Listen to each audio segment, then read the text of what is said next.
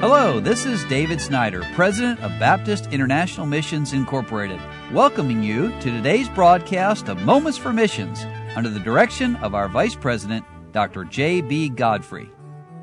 Erica Sisler, one of our missionary wives from South America. Yesterday, Brother Blevins shared with us the need in South America, but the Sislers have been working in Uruguay, and her article is about the emotional roller coaster of furlough. Miz Sisler writes, "For a long while leading up to our first furlough, I was so excited to go back to the United States. At one point, I even had to wrestle with the Lord over the fact that my thoughts were more consumed with the upcoming trip rather than with Him, that is God, and the task to which He had called me. Yet as the days grew nearer, I was surprised by an unexpected sentiment, dread.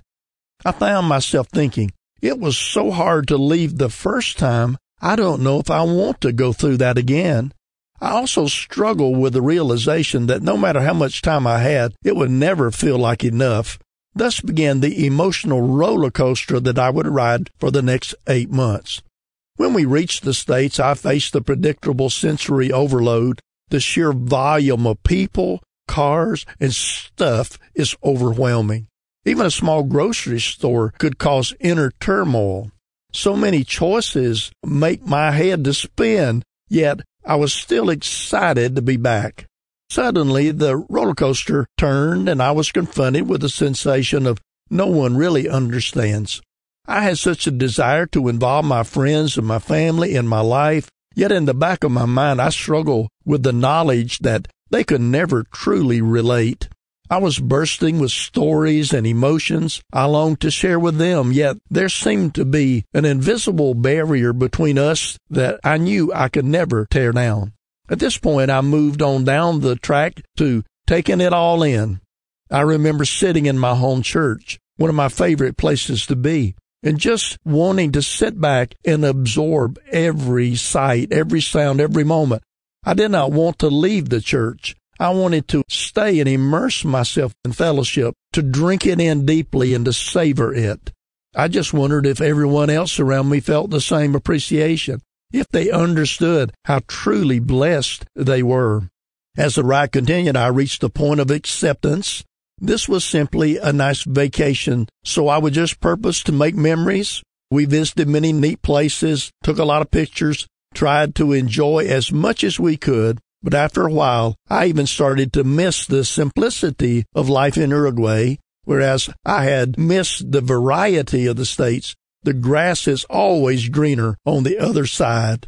Well, the next twist in the track brought me to the big hill right before the giant fall. I found myself taking things for granted. As strange as it sounds, this was actually a good thing. I had finally stopped focusing so much on mentally preparing for the impending departure. Having formed some kind of a routine, I was comfortable. I was just living day to day in what was our current state of normal. Well, a month and a half out of our departure came first farewells. The descent down the great hill on the roller coaster was upon me. I faced the feeling before, and I knew it by name, grief. And on one of the last Sundays in my home church, I sat down in my pew. At least that was how I felt. I was surrounded by people, yet felt like no one understood the pain that we were going through. Well, just remember that a roller coaster ride is filled with various emotions up and down, and we experience that excitement and anticipation, the joy and laughter, the fear and sadness, and the ups and downs. But thank the Lord that He's brought us back to the place He's called us to in Uruguay. You've been listening to Moments for Missions. For further information, please write to B I M I, P O. Box nine, Harrison, Tennessee, three seven three four one, or call us at four two three, three four four, five zero five zero, or you can visit us online at w w w dot bimi dot org. Until next time, may the Lord richly bless you.